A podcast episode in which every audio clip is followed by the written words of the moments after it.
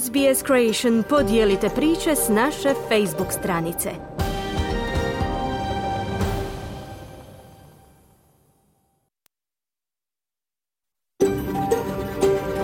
SBS, a world of difference. You're with SBS Croatian on mobile, online and on radio. Vi ste uz SBS Creation na svojim mobilnim uređajima na internetu i radiju. SBS odaje priznanje tradicionalnim vlasnicima zemlje s koje danas emitiramo program na hrvatskom jeziku. Ovim izražavamo poštovanje prema narodu Vurunđer i Vojvurung, pripadnicima nacije Kulin i njihovim bivšim i sadašnjim starješinama. Također odajemo priznanje tradicionalnim vlasnicima zemlje svih aboriđinskih naroda i naroda s otoka u Toresovom tjesnacu na čijoj zemlji slušate naš program. Dobar dan, ja sam Mirna Primorac. Vi slušate SBS na hrvatskom, program za četvrtak 14. prosinca.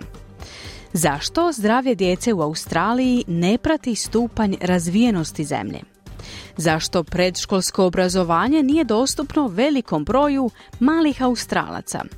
Što čini novu useljeničku strategiju Savezne vlade? Kako hrvatski šef diplomacije objašnjava zašto je Hrvatska sada glasala za prekid vatre u Gazi? Odgovore na ova pitanje možete čuti u sljedećih sat vremena, a na samom početku programa evo najvažnijih vijesti iz Australije i svijeta. Slušajte nas!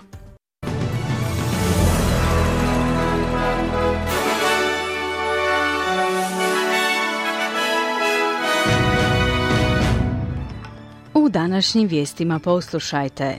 Ciklon Jasper degradira na najnižu razinu, ali vlasti upozoravaju da nevrijeme još nije gotovo. Delegati klimatskog samita u Dubaju složili su se oko povijesnog dogovora za prijelaz s fosilnih goriva na obnovljive izvore energije. Od 1. srpnja 2024. godine stupa na snagu zabrana upotrebe umjetnog kamena u Australiji.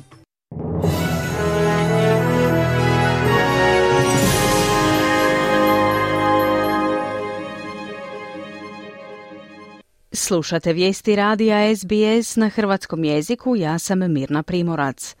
Više od 35 tisuća domova ostalo je bez električne energije tijekom oluje na sjeveru Queenslanda. Snažni udari vjetra, neki i do 140 km na sat, rušili su stabla koja su u nekim područjima oštetila dalekovode. Jasper, ciklon prve kategorije, sada je degradiran na najnižu tropsku razinu. No Angus Hines iz Državnog meteorološkog zavoda upozorava da bi teški vremenski uvjeti mogli potrajati neko vrijeme. So even though we've seen the move away from tropical cyclone to now ex-tropical cyclone Jasper, still a lot of severe weather, a lot of heavy rainfall over the cards over the next 48 hours as the system slowly moves across North Queensland. Dakle, iako smo svjedočili prelasku iz tropskog ciklona u sada već bivši tropski ciklon i dalje očekujemo loše vrijeme s obilnim oborinama tijekom sljedećih 48 sati, dok se sustav polako kreće preko sjevernog Queenslanda, kazao je Hans. Područja Port Douglas, Keynes i Red Tribleton doživjeli su najjače udare oluje, te se procjenjuje da je palo čak 200 mm kiše. Postignut je novi značajan sporazum 198 zemalja sudionica samita COP28 za tranziciju s fosilnih goriva na obnovljive izvore energije. Iako sporazum ne obvezuje države da se potpuno odreknu fosilnih goriva, dočekan je kao značajan korak prema ostvarenju cilja neto nultih stopa emisija do 2050. godine. Čelnici manjih država kritizirali su sporazum jer nije potpuno izbacio upotrebu fosilnih goriva, stavljajući teret klimatskih promjena na njihove zemlje. No predsjednik Kopa 28 Sultan Al-Jaber tvrdi da je ovo povijesni trenutak koji će postaviti planet na novu putanju. The world needed to find a new way. And by following our North Star, we have found that new path Svijet je morao pronaći novi smjer i sljedeći našu zvijezdu sjevernjaču otkrili smo taj novi put. Pružili smo sveobuhvatan odgovor na globalnu procjenu i sve ostale zadatke. Zajedno smo se suočili s realnostima i usmjerili svijet u pravom smjeru, kazao je Al Jaber. Organizacija Greenpeace Australia izražava razočarenje što klimatski summit nije rezultirao konkretnim planom za postupno ukidanje fosilnih goriva. Mnoge zemlje su inzistirale na snažnijem predlogu što se na kraju nije ostvarilo. Jane Panagis, čelnica odjela za klimu i energiju u Greenpeace Australia, izjavila je za SBS da će oni nastaviti borbu dok ne postignu željeni ishod. What's positive is that the world has agreed on what's needed, and that's transitioning away from fossil fuels. But what's disappointing is there's no action plan to do this yet. So Pozitivno je to što se svijet složi oko potrebnog prijelaza s fosilnih goriva, no razočaravajuće je što još uvijek nema konkretan plan akcije za to. Stoga ćemo nastaviti boriti se za akciju koja nam je potrebna kako bismo očuvali cilj od 1,5 stupnjeva Celzija. To je ono što naši pacifički susjedi traže i to je ono što nam je potrebno u Australiji, kako bismo izbjegli još katastrofalnih požara, poplava i ekstremnih vrućina, kazala je čelnica odjela za klemu i energiju u Greenpeace Australia. Deseci tisuća maturanata u Novom Južnom Velsu danas će dobiti svoje ATAR rezultate. Ukupno 69 tisuća učenika diljem Novog Južnog Velsa uspješno je završilo srednjoškolsko obrazovanje, pri čemu njih 55 tisuća 523 ispunjava uvjete za dobivanje ATARA, ocjene koja služi za upis na fakultete. Podaci Sveučilišnog prijemnog centra otkrivaju da je 49 učenika postiglo najviši mogući ATAR rezultat od 99,95. Riječ je o 12 djevojčica i 37 dječaka, učenicima iz privatnih i državnih škola. Premijer Novog Južnog Velsa Chris Mintz potiče one koji nisu postigli željene rezultate da ne gube motivaciju, ističući kako postoji bezbroj karijernih putanja. So for the students that are happy with their ATAR result, with their HSC marks, congratulations on an outstanding result. For those that are unhappy or didn't live up to the expectations that they set themselves, can I just say in an Dakle, za učenike koji su zadovoljni rezultatima Atara kao i svojim ocjenama iz srednje škole, upućujem čestitke na izvrsnim postignućima. Onima koji nisu zadovoljni ili nisu ispunili očekivanja koja su si postavili, želim reći na nedvosmislen način da je svijet pred njima. Postoji mnogo načina kako ostvariti želje u životu. Mislim da bi bilo tko od nas koji smo sada u njihovim godinama, neću odati svoje godine, rado zamijenio mjesta s maturantom u Australiji 2023. godine, koji ima 18 ili 19 godina, jer imaju toliko mogućnosti, kazuje Mins. Savezni rizničar Jim Chalmers ističe da vođenje strože fiskalne politike neće narušiti sposobnost vlade da pruži podršku građanima u suočavanju s rastućim troškovima života. Jučerašnje predstavljanje polugodišnjeg proračuna otkrilo je stabilniju financijsku osnovu, većim dijelom potaknutu povećanim porezima za tvrtke i pojedince kao i umjerenim rastom plaća. Neki sektori socijalnih usluga izrazili su razočaranje izostankom dodatnih mjera za ublažavanje financijskog pritiska na osobe s nižim i srednjim prihodima. Međutim, gospodin Chalmers je za Nine Network naglasio da će odgovorno ekonomsko upravljanje pridonijeti smanjenju inflacije. It's inflation which is putting uh, so much pressure uh, on people right around Australia. We've got to get on top of that. It's moderating, but we need to, it to moderate further and faster. Inflacija postavlja značajan teret na građane diljem Australije. Moramo se suočiti s tim izazovom. Iako se ublažava, potrebno je daljnje i brže djelovanje. Odgovorno ekonomske upravljanje ključno je u tome. Uvođenje odgovarajuće vrste pomoći za životne troškove igra veliku ulogu. I to trenutno provodimo. Istovremeno ulažemo u budućnost naše gospodarstva. Stoga ne vidimo ovo kao ili ili situaciju, kazao je Chalmers.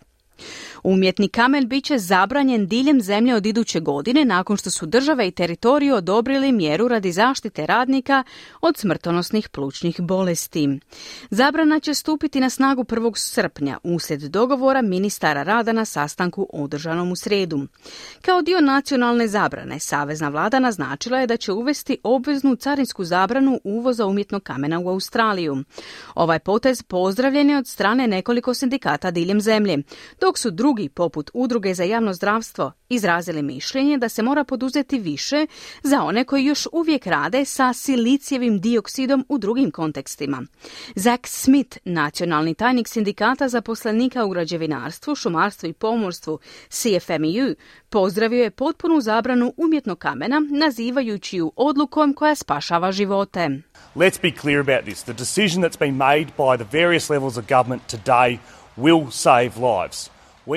Budimo jasni oko ovoga. Odluka koju su danas donijele različite razine vlasti spasit će živote. Znamo da čak jedan od četiri radnika koji rade s umjetnim kamenom oboljeva od silikoze. Oboljeva od drugih bolesti koje drastično utječu na njihov životni vijek, izjavio Smith. Hollywoodski glumac Andrej Brauger preminuo je u 61. godini nakon kratke bolesti, potvrdio je njegov publicist. On je dobitnik dviju nagrada Emmy za televizijske serije Thief i Homicide. Posljednjih godina stekao je prepoznatljivost ulogama u humorističnoj seriji Brooklyn Nine-Nine, za koju je dobio četiri nominacije za Emmy. Njegovi kolege, među kojima su Terry Crews i Mark Evan Jackson, odali su počast preminulom glumcu putem objava na društvenim mrežama. On za sebe ostavlja suprugu, također glumicu Amy Brabson te njihova tri sina. Jimmy Barnes se oporavlja na odjelu intenzivne njege nakon operacije srca. Supruga australske rock legende Jane podijelila je to na društvenim mrežama, izvještavajući da je prošao kroz operaciju te je izrazila zahvalnost izvanrednom medicinskom timu koji brine o njemu. Promatrači zvijezda večeras će uživati u pravom spektaklu, jer nas očekuje najimpresivnija kiša meteora ove godine. Očekuje se da će 50 meteora zabljesnuti nebom iznad Sidneja i Melburna, dok će gotovo 90 meteora obasjati nebo iznad Darwina. Kiša meteora započet će oko 2 ujutro i trajeće sat vremena.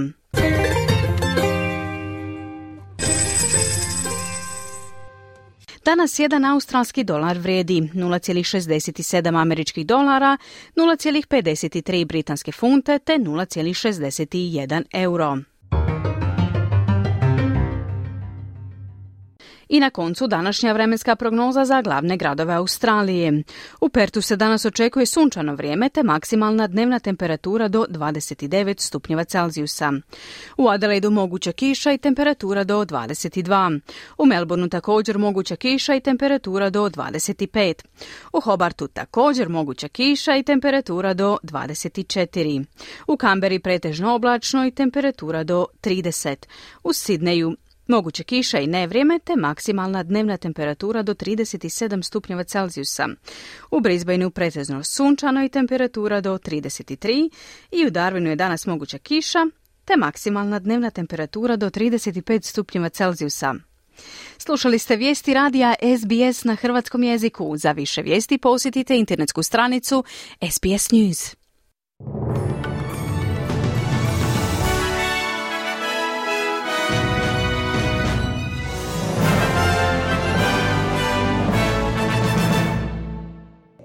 SBS na hrvatskom, ja sam Mirna Primorat. Slijede vijesti iz Hrvatske. Hrvatski premijer i predsjednik HDZ-a Andrej Plenković o aferi koja je dovela do smjene ministra Filipovića i njegovog posebnog savjetnika Lovrinčevića. Lijeva oporba traži raspuštanje sabora, a desna se uzajamno optužuje. Ministar vanjskih poslova Gordan Grlić Radman objašnjava zašto je Hrvatska ovog puta ipak podržala rezoluciju UN-a kojom se traži hitni prekid vatre u Palestini. Oporba vrlo nezadovoljna novim zakonom o gospodarenju državnom imovinom koji je pred saborskim zastupnicima. Više u izvješću Enisa Zebića iz Zagreba.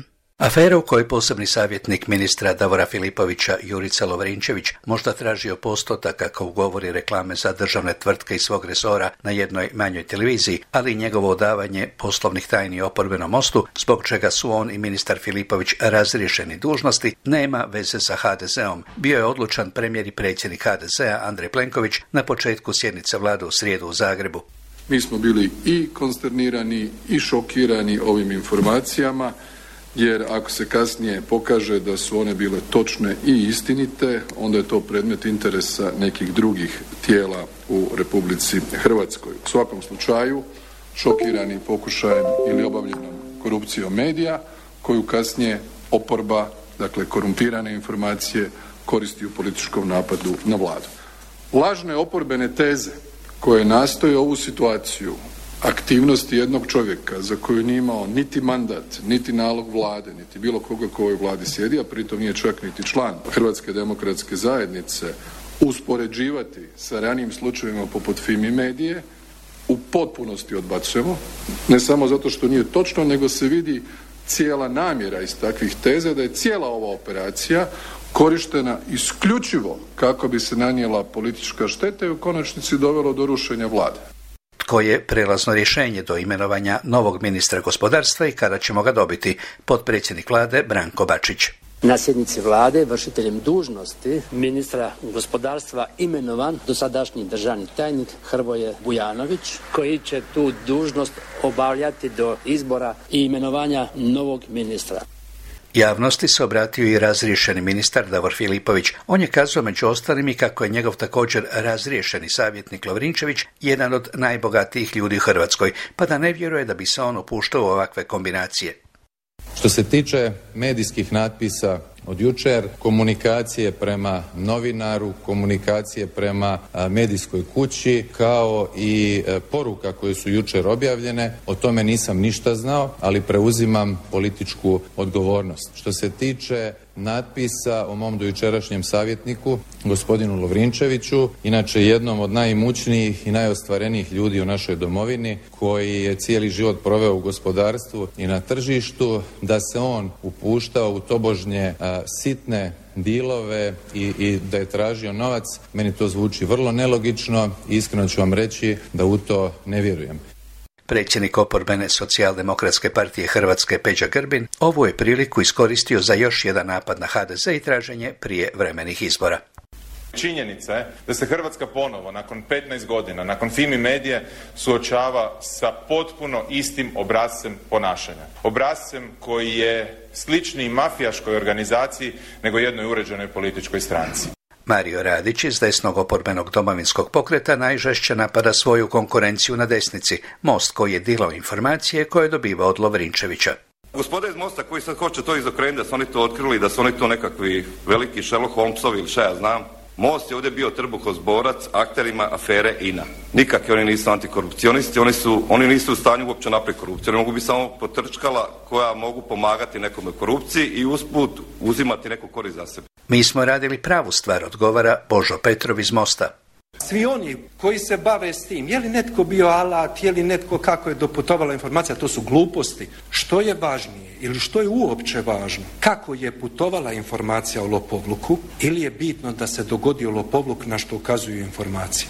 Sandra Benčić iz Možemo sugerira da svaka grupa kapitalista u Hrvatskoj ima svoju političku stranku i ona traži raspuštanje sabora i raspisivanje novih izbora. Vujnovac i Radić imaju svoju političku stranku koja iznosi njihove interese, to je domovinski pokret. Njihov treći suvlasnik Lovrinčević je izabrao Most kao svog političkog trbuhozborca. Svi oni zajedno imaju HDZ. I svi oni zajedno se nadaju samo jednom, a to je da će zajedno sa HDZ-om biti na vlasti.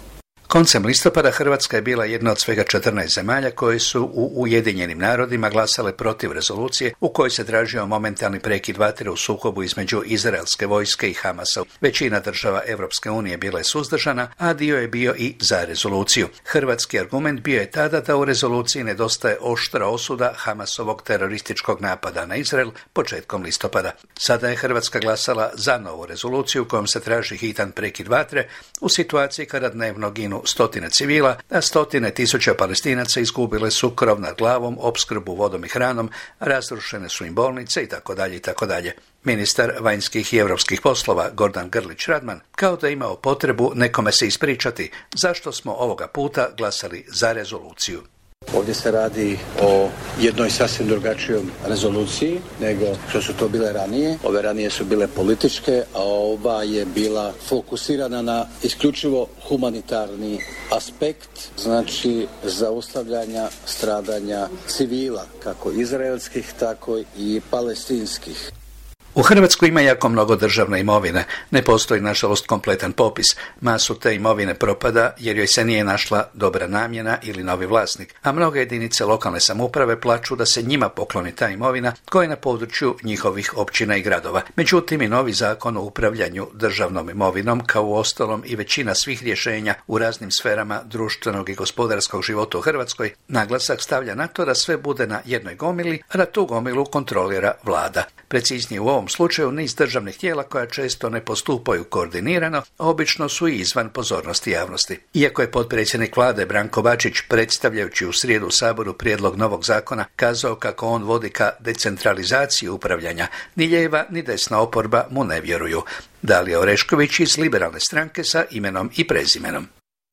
Zakon nije nikakav iskorak, već je nastavak lova u mutnom. Državne nekretnine rasprostranjene su i raspršene na upravljanje različitih državnih tijela i očito je HDZ-u i nadalje cilj da tome bude tako, jer tu se skriva najveća korupcija. Marija Selak Raspudić iz desno populističkog mosta. Zašto ne prepustite državne nekretnine svim općinama i gradovima, nego se i dalje ponašate kao da većina njih nije sposobna? Odgovara im ministar Bačić. Svjesni smo činjenice da 555 jedinica lokalne samouprave ne mogu u ovom trenutku raspolagati imovinom na razini onoj koju trenutno raspolaže država ili jedinice područne, odnosno lokalne samouprave koje već sada imaju određeni zakonodavni institucionalni okvir, a to su županije, veliki gradovi i svjetišta županija. Bojali smo se, otvoren to kažem, ići na nižu razinu, svjesna da postoje brojni gradovi koji bi te poslove mogli obavljati. Pred kraj po običaju tečaj nekoliko najzanimljivijih valuta po tečajnoj listi privatne Zagrebačke banke. Za 100 švicarskih franaka mogli biste dobiti 102 eura, za 100 engleskih funti 112 eura, za 100 američkih dolara 89 eura i za 100 australskih 59 eura. Obrnuto za 100 eura bi na šalteru Zagrebačke banke dobili 91 švicarski franak, 82 engleske funte, 103 američka, odnosno 157 australskih dolara. Ovdje kod nas, bar u Zagrebu, pljušti kao ludo i to već dan, dan i po. Očekuje se da će do četvrtka prije podne po hrvatskom vremenu prestati i da ćemo imati suhi vikend. Vrijeme je da se malo prošećemo po prirodi. Toliko za današnje jutro, čujemo se za sedam dana, do tada pozdrav, a sada natrag u studija. Hvala Enisu. Na redu je sport. Hrvatska ženska rukometna reprezentacija ostala i bez četvrt završnice svjetskog prvenstva i bez kvalifikacija za olimpijske igre. Održan je žrijeb za četvrt finale Hrvatskog nogometnog kupa. Dinamo dočekuje Prištinski Balkani u konferencijskoj ligi. Javlja Željko Kovačević. U susretu posljednje kola skupine 1 drugog kruga natjecanja na svjetskom prvenstvu u Göteborgu hrvatske rukometašice izgubile su od Mađarica golom razlike 22-23 i tako ostale i bez četvrt finala i bez mogućnosti da nastupaju u kvalifikacijskim susretima za olimpijske igre. Teja Pijević sjajno je branila u prvom poluvremenu. Jako teška utakmica, teški zadnjih pet minuta, ništa nam nije polazilo za rukom. Drugo poluvrijeme smo, ne mogu reći, odigrali jako loše, ali blizu toga, znači zabijali su nam sedmerac, sedmerac, jednostavno danas na, nas golmane u drugom poluvremenu, ja mislim da nismo dotakli ni jedne lopte. Prvo vodstvo i pobjedle nas, ne mislim da je zasluženo, sreća isto zadnji sedmerac od Stetive nije bila na našoj strani, težak poraz e, za sve nas. Eto sad, sad smo ispale iz prvenstva i bez tih kvalifikacija za olimpijske igre, tako da možemo reći jedna tragedija za hrvatski ženski rukomet. Ivica Obron preuzeo ekipu samo desetak dana prije svjetskog prvenstva. Mislili smo vjerojatno da će ćemo izdržati do kraja, na kraju nam je ponestalo malo i sreće, neke zicere, dva, tri, četiri, puno penala za njih, penal stativa, lopta se odbije igračici, na kraju mi promašimo, sedmerac za neriješeno i jedino vodstvo Mađarica na utakmici nas je odvelo u poraz. Žao mi je da je tako ispalo, malo, nas, malo nam je popustila koncentracija dogodilo se to što e, po razvijanju rezultata u drugom poluvremenu nismo mogli niti očekivati, niti je normalno da se dogodi. Hrvatska je vodila 59 minuta, utakmica traje 60. Nogometaši Dinama igraće u četvrtfinalu Hrvatskog nogometnog kupa sa sastavom Gorice, dok branitelj naslova Hajduk u Splitu dočekuje Varaždin. Lokomotiva dočekuje Osijeka, Rudež igra s Rijekom. Termin odigravanja utakmice je 28. veljače 2024. godine. Nogometašima Dinama će u četvrtak na Maksimiru trebati samo bod protiv Balkanija za prezimljavanje u konferencijskoj ligi, ali su trener Sergej Akirović i oporavljeni veznjak Martin Baturina na konferenciji za medije u oči susreta najavili da ih zanima samo pobjeda. Očekujem da se maksimalno ozbiljno prezentiramo, da taktički budemo odgovorni, disciplinirani. E, znam da nam paše i neriješeno, ali nemoguće je igrati na neriješeno, želimo ovaj, ostvariti pobjedu tako ćemo se postaviti od prve minute na terenu i nadam se da ćemo ovaj uspjeti u našem cilju, a to je pobjeda i plasman dalje u proljeće. Atmosfera je dobra, idemo igrati na pobjedu, ne odgovaramo ovaj, da igramo na x nikako. Amo reći moramo poravnati račune što smo izgubili onu prvu utakmicu. Svi smo motivirani, spremni i čekamo utakmicu. Nenad Bjelica, nekadašnji trener Dinama, odnedavno trener njemačkog proligaša Union Berlina, dobrano je naučio veliki Real Madrid s Lukom Modrićem, odigravši s kraljevskim klubom 2-3. Berlin Union je trenutačno 15. od 18 klubova Bundeslige. Športski pozdrav iz Hrvatske za SBS radio Željko Kovačević. Hvala Željku. I toliko za danas u vijestima. U nastavku poslušajte o novoj useljeničkoj politici Savezne vlade. Ostanite i dalje uz SBS na Hrvatskom. Slušate SBS na hrvatskom, moje ime je Mirna Primorac. Okrećemo se australskim aktualnostima. Vlada je u sklopu svoje velike reforme migracijskog sustava najavljene početkom tjedna uvela niz izmjena u studentskim vizama. Strategija ima za cilj prepoloviti stopu useljavanja u Australiju tijekom iduće dvije godine, istovremeno privući veći broj visoko kvalificiranih radnika tijekom idućeg desetljeća. Prilog Edwine Goinan pripremila je Anna Solomon. Vlada se našla pod pritiskom uslijed krize životnih troškova i cjenovno raspoloživog stambenog prostora. Kako bi se uhvatilo u koštac s ovim sve istaknutijim problemima, u vladi su najavili novu migracijsku strategiju. Ministrica unutarnjih poslova Claire O'Neill je kazala da se broj useljenika treba ponovno svesti na održivu razinu. We are going to make sure that we bring numbers back under control.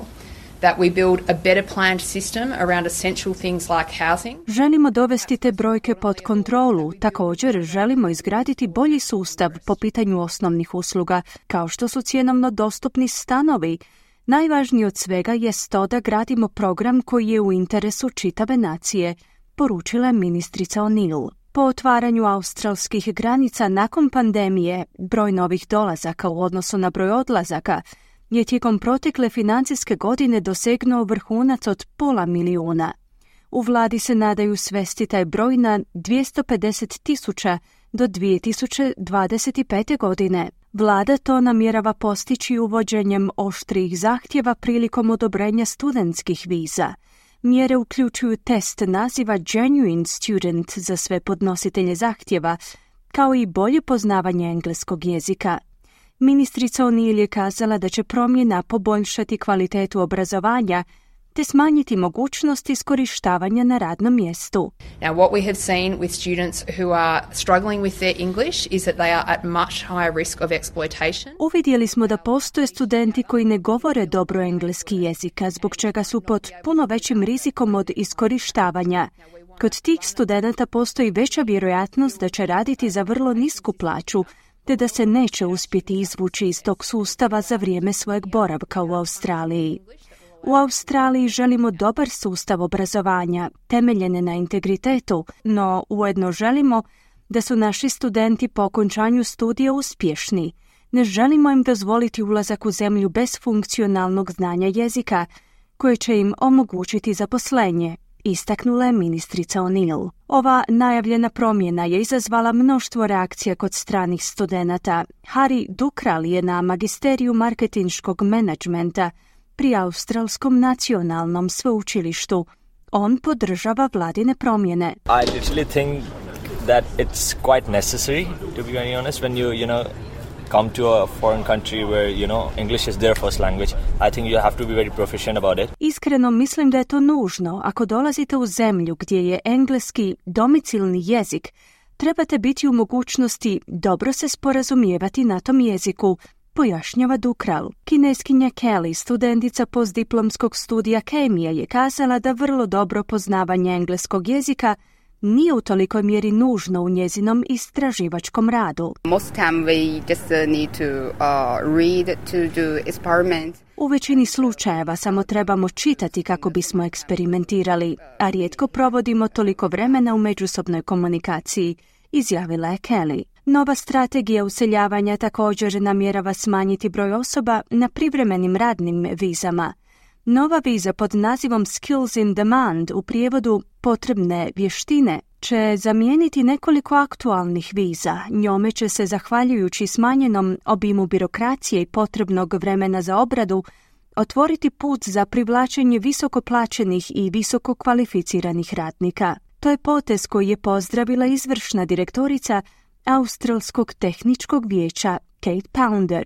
There are some very deep skill shortages in our economy, which when we don't get them right can make it harder to grow our economy, make it hard to create innovative businesses that want to export to the world. And Bilježimo velik nedostatak visoko kvalificirane radne snage u našem gospodarstvu. Ako se s time pravovremeno ne uhvatimo u koštac, to bi moglo otežati rast našeg gospodarstva, kao i pokretanje inovativnih poduzeća koja žele izvoziti u svijet. A u nekim slučajevima, ako nemamo primjerice stručnjake za kibernetičku sigurnost, to bi čak moglo ugroziti našu nacionalnu sigurnost. Smatramo stoga da će ova promjena biti doista ključna za izgradnju boljih ekonomskih temelja, istaknule Pounder. No predstavnici sindikata Novog Južnog Walesa kažu da mjere ne čine dovoljno u spriječavanju iskorištavanja stranih studenata. Tajnik Mark Mori poziva vladu da ograniči trenutačno radno vrijeme za strane studente, poručivši da su oni i dalje prepušteni na milost i nemilost svojih poslodavaca. Quite frankly, if you're a student living in Sydney and studying, trying to get a degree and you're doing some work, uh, you can't live in Sydney or Melbourne Uh, on 20 odd hours a week. Iskreno govoreći, ako ste student koji živi u Sidneju i studirate i pokušavate nešto raditi, ne možete živjeti u Sidneju ili Melbourneu na dvadesetak radnih sati tjedno. To je jednostavno nerazumno, nepravedno i ne vjerujemo da studenti dolaze ovamo samo kako bi se zaposlili i postali nositelji stalne boravišne dozvole, prokomentirao je Mori. Neki pak okrivljuju migrante za povećanje cijena stanovanja i nižu kvalitetu života u urbanim središtima. Ministar useljavanja vlade u Sjeni Den Tehan je jedan od njih. What they forecast in May in their May budget was that 1.5 million people were going to come here over five years. U svojem svibanjskom proračunu vlada je predvidjela dolazak milijun i petsto tisuća ljudi tijekom idućih pet godina. Danas smo saznali da će taj broj biti još i veći. Time se dakako povećavaju cijene stanova, stanarine, ali i mogućnost posjete liječnicima opće prakse, budući da tako velika stopa useljavanja povećava gužve u velikim gradovima, zaključuje Tehan. Trent Wiltshire, zamjenik direktora odjela za migracije i tržišta rada pri institutu Gretton, kaže da to nije točno. Wiltshire navodi da ekonomsko modeliranje pokazuje da će smanjeni priljev useljenika smanjiti cijenu stanarina za tek 1%. So I think overall there will be a, a marginal impact on rent. So we estimate around 1% over the next 18 months, so it will help a little bit. U konačnici to će imati beznačajan utjecaj na cijenu stanarina. Procjenjujemo oko 1% u sljedećih 18 mjeseci, tako da ta mjera neće uvelike pomoći. Ono što bi moglo biti dugoročno korisno jest izgradnja većeg broja stanova. Osim toga, više se po tom pitanju može učiniti i kratkoročno, poput primjerice daljnjeg povećanja pomoći u sklopu Commonwealthskog programa za najam stanova, koji stoji na usluzi najugroženijim iznajmljivačima, na posljedku je kazao Wiltshire. Čuli smo Anu Solomon s prilogom Edwine Guinan. U nastavku programa govorimo o zdravstvenoj zaštiti djece i mladih te o predškolskom obrazovanju. No prije toga glazbeni predah. Slušajte nas. Vi ste uz SBS na Hrvatskom, ja sam Mirna Primorac. Vrijeme do kraja programa posvećujemo zdravlju i dobrobiti djece i mladih u Australiji. Nedavno je predstavljen novi model praćenja zdravlja mladih, koje u nekim aspektima stagnira ili čak opada, iako je Australija visoko razvijena zemlja. Više u prilogu Sema Dovera.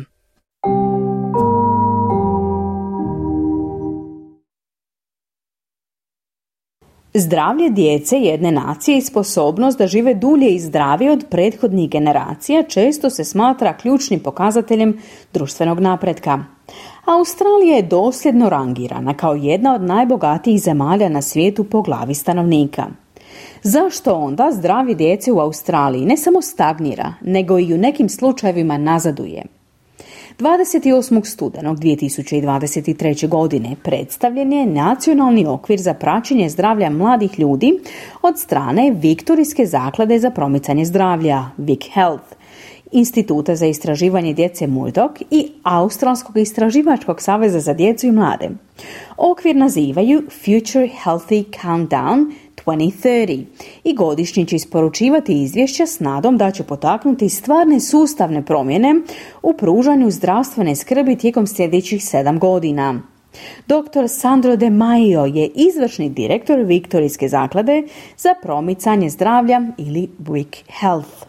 The, the health and well-being of our children and young people, you know, is is going backwards in many communities uh, and certainly not progressing in the ways that we've committed and the ways that uh, we want and, and should be. Zdravlje i dobrobit naše djece i mladih nazaduju u mnogim zajednicama i sigurno ne napreduju na način na koji smo se založili i na način na koji želimo i onako kako bi trebalo biti. Stoga ovaj novi dodatak prati niz stvarno kritičnih područja zdravlja i dobrobiti djece i adolescenata. S obzirom na materijalne osnove, pristup temeljima koji su djeci i mladima potrebni da bi mogli napredovati, ali također naravno pristup održivom, zdravom okolišu i osjećaju identiteta i kulture, kazao je De Maio. U izvješću objavljenom u liječničkom časopisu Australije, Združene zdravstvene organizacije istaknule su čimbenike koji su doveli do rastućih negativnih zdravstvenih ishoda za djecu uključujući sve veću imovinsku nejednakost, niske razine djece koja postižu ciljeve preporuka za tjelesnu aktivnost i veće stope psihološkog stresa u usporedbi sa starijim odraslim osobama. Njihovi podaci pokazuju da jedna od šest mladih osoba živi u siromaštvu. Također naglašavaju da 24% djece u dobi od 5 do 14 godina ima prekomjernu tjelesnu težinu ili se suočava s pretilošću, pomjerajući se na 41% u dobi od 15 do 24 godine, što povećava rizik od bolesti poput dijabetesa, bolesti srca i nekih vrsta raka. Dr. De Maio kaže da siromaštvo i troškovi života izravno utječu na ovaj odnos prema hrani i fizičkom zdravlju. It's things like being able to afford access and enjoy good food. You know, it's about proper housing. If, if kids are living in environments or young people can't afford rent uh, to be able to put a quality To su stvari poput mogućnosti priuštiti, pristupiti i uživati u dobroj hrani. Ne radi se o odgovarajućem smještaju. Ako djeca žive u okruženjima ili mladi ljudi ne mogu priuštiti stanarinu, da mogu imati siguran krov nad glavom gdje mogu kuhati, uživati i dijeliti hranu. Te stvari utječu na njihovo zdravlje i njihovu sigurnost hrane.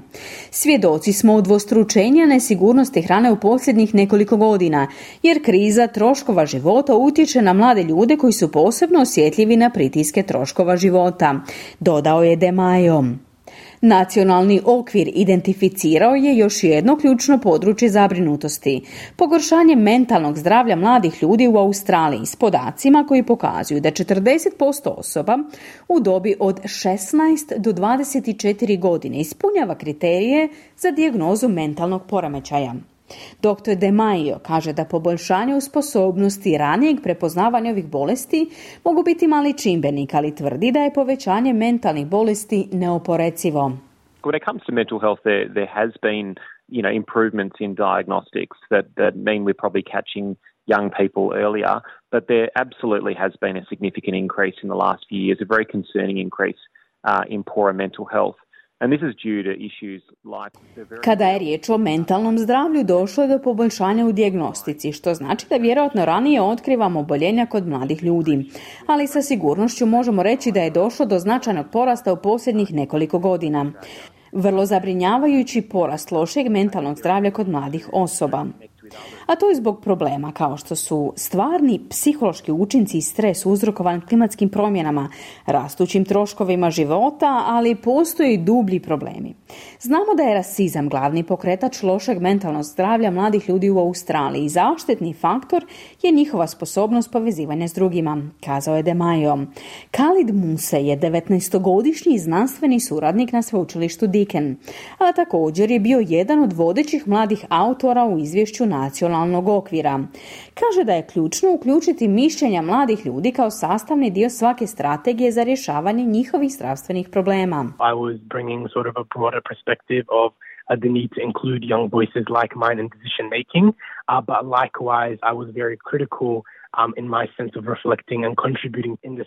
Donosio sam neku vrstu šire perspektive potrebe uključivanja mladih glasova poput moga u donošenje odluka. Ali isto tako bio sam vrlo kritičan u smislu razmišljanja i doprinosa u smislu da sam mladi Afrikanac i ključni zagovornik u ovim pitanjima i prepoznajući da postoje velike isključenosti, nejednakosti i nepravde koje pokreću neki od ovih problema. Dakle, stvari poput rasizma i diskriminacije koji su u prvom planu su samo neki od ovih izazova, kazao je Munse. Jamie Newman je glavni izvršni direktor Orange aboriđinske medicinske službe u unutrašnjosti Novog Južnog Velsa. Kaže da su sve loši zdravstveni ishodi za mlade u regionalnim zajednicama prvih naroda dobro poznati, ali rješenja nikada nisu jednostavna. We know that there's escalation with our young people around their mental health. We know there's escalation with our young people around um, STI BBVs and also around suicidal tendencies. Kod mladih ljudi vidimo sve više problema oko njihovog mentalnog zdravlja. Znamo da kod naših mladih postoji povećan broj virusa koji se prenose krvlju, seksualno prenosivih bolesti, ali i suicidalnih tendencija. Društveni problemi s kojima se naši mladi suočavaju, rasizam je jedan od njih gdje su uskraćene glavne usluge ili je pristup istima odbijen ali također smo imali taj sukob unutar aboriđinskih zajednica i pokušaj rješavanja toga bit će jedan od naših najvećih izazova u kretanju naprijed ako se želimo poboljšati. Poboljšati pristup zdravstvenoj skrbi i povezanost s našim mladim ljudima u našim zajednicama, kazao je Newman. On kaže da inicijative koje pokušavaju poboljšati zdravstvene rezultate za domorodačku omladinu nikada ne funkcioniraju jer oni na vrhu ne slušaju poruke mladih ljudi. Young people need to be heard. Unfortunately, they have not been heard for generations. Yet, sadly, they're the generation we're trying to change. But if they don't have input into what that change looks like, how it's going to be delivered, when it's going to be delivered, where it's going to be delivered, Mlade ljude treba čuti, a nažalost nisu ih čuli generacijama. Ipak, nažalost, oni su generacija koju pokušavamo promijeniti. Ali ako nemaju svoj doprinos u tome kako ta promjena izgleda, kako će biti isporučena, kada će biti isporučena, gdje će biti isporučena, nikada se nećemo angažirati s kohortom koja nam je potrebna. Jer zauvijek im govorimo da je to ono što oni trebaju činiti. To nikada nije uspjelo našim mladim ljudima. Oni moraju biti uključeni u svoju zdravstvenu skrb. Moramo ih slušati i moramo redizajnirati i preoblikovati usluge koje zadovoljavaju njihove potrebe, dodaje Newman. Khalid Musa se slaže da je usmjeravanje glasova mladih ljudi ključno. Kaže da je uspostava okvira Future Healthy Countdown 2030 bila korisna početna točka, ali da sada treba obaviti puno posla. I think it's really important to share the space and to realize that young people as voices are not being equitably heard in decision making spaces. I think this framework really sets Mislim da je jako važno saslušati mlade ljude čije se poruke definitivno ne čuju i uključiti ih u proces donošenja odluka. Mislim da je ovaj okvir doista postavlja dobro razumijevanje kako možemo uključiti mlade ljude. Definitivno ovo nije kraj. Ovaj dodatak je bio sjajan, ali ima puno posla.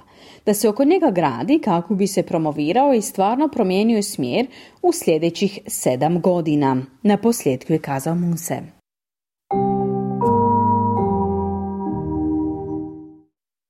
Bio je to prilog Sema Dovera. Djeca koja pohađaju centre za predškolski odgoj i brigu o djeci bilježe bolje obrazovne rezultate u kasnijim životnim fazama. Povjerenstvo za produktivnost preporučuje da bi 30 sati predškolskog odgoja trebalo biti dostupno svakom djetetu u dobi do 5 godina. No zašto to nije lako ostvarivo, poslušajte u prilogu taj Čuzija koji je pripremila Ana Solomon. U gradu koji broji manje od tisuću stanovnika, Jade McCoy Bevan i njezin suprug Ben su znali da će im biti teško pronaći mjesto za njihovog sina Alfija u centru za predškolski odgoj.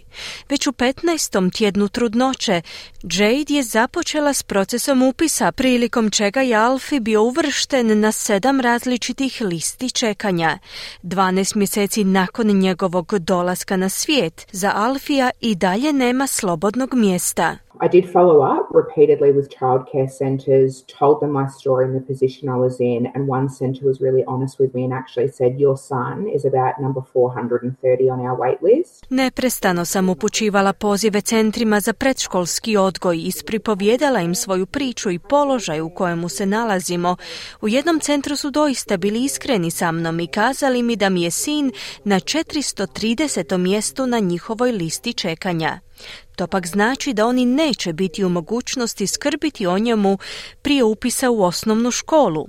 Razmatrali smo i mogućnost plaćanja privatne dadilje, no ne samo da je taj čitav proces i su više složen, već vlada i nestašica takvih usluga. Do prije dva tjedna nismo znali što nam je činiti i tada su nam uputili poziv iz jednog centra kazavši da smo nevjerojatni sretnici, budući da se jedna obitelj odselila u Kamberu i da nam stoga mogu ponuditi mjesto u njihovom centru dva dana tjedno, izjavila je Jade koja je bila primorana uzeti devet mjeseci neplaćenog roditeljskog dopusta kako bi brinula o svojem sinu Alfiju čekajući na mjesto u jednom od centara za brigu o djeci.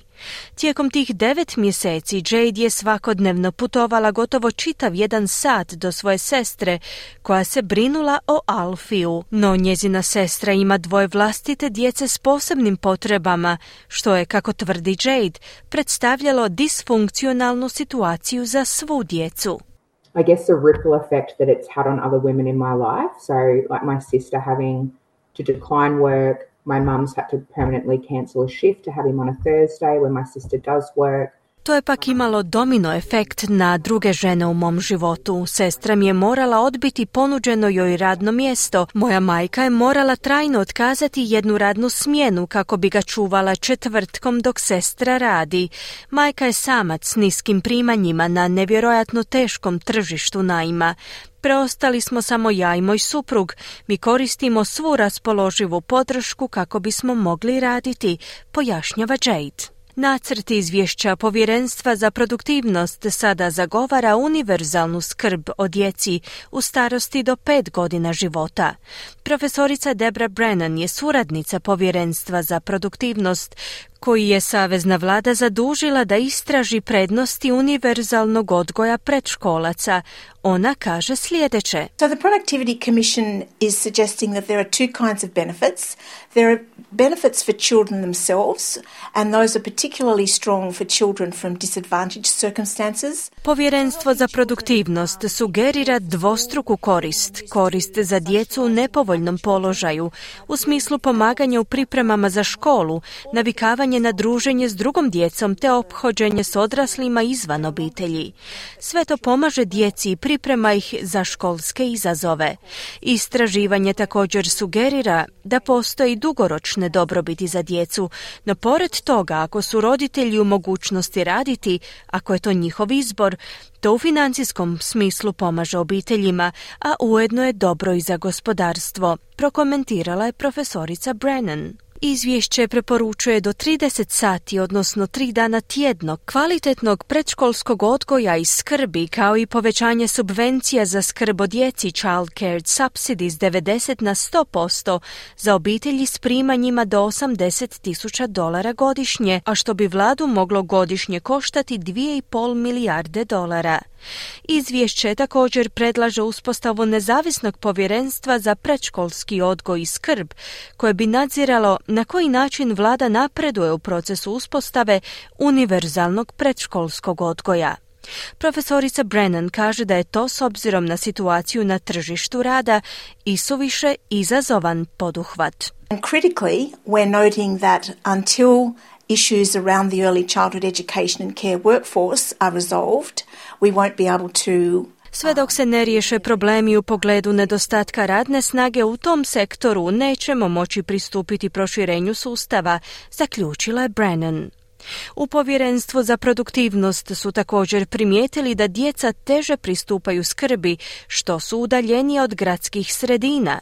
Za udaljene domorodačke zajednice taj je problem još i veći. Savezna ministrica predškolskog odgoja i obrazovanja NLI kaže da pozdravlja otkrića u sklopu nacrta izvješća. It is entitled a pathway to universal early childhood education and care, which is what we charge the Productivity Commission with looking at.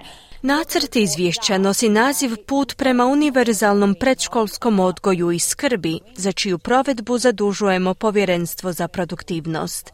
Izvješće potvrđuje ono što trebamo učiniti kako bismo uspostavili univerzalni predškolski odgoj, no ujedno nam govori da nam predstoji još puno posla na tom putu, na posljedku je kazala Elai. Za malog Alfija i drugu djecu koja se nalaze u sličnom položaju, situacija se ne odvija onoliko brzo koliko bi to njihove obitelji željele, dok u vladi kažu da će pomno razmotriti konačne preporuke povjerenstva. Čuli stanu Solomon s prilogom Tajsa Čuzijam. A prije nego što se pozdravimo za danas, evo podsjetnika na vijesti dana.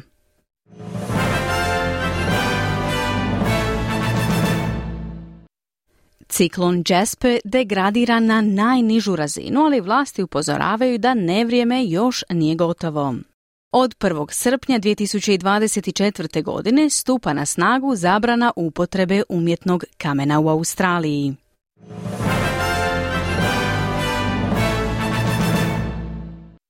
I bilo je to sve u programu Radija SBS na hrvatskom jeziku za četvrtak 14. prosinca. Program je uredila Marijana Buljana, s vama je bila Mirna Primorac. Budite uz naš program i sutra, u petak u našem redovnom terminu od 11 do 12 sati. Želim vam ugodan dan i do slušanja. Želite čuti još ovakvih tema? Slušajte nas na Apple Podcast, Google Podcast, Spotify ili gdje god vi nalazite podcaste.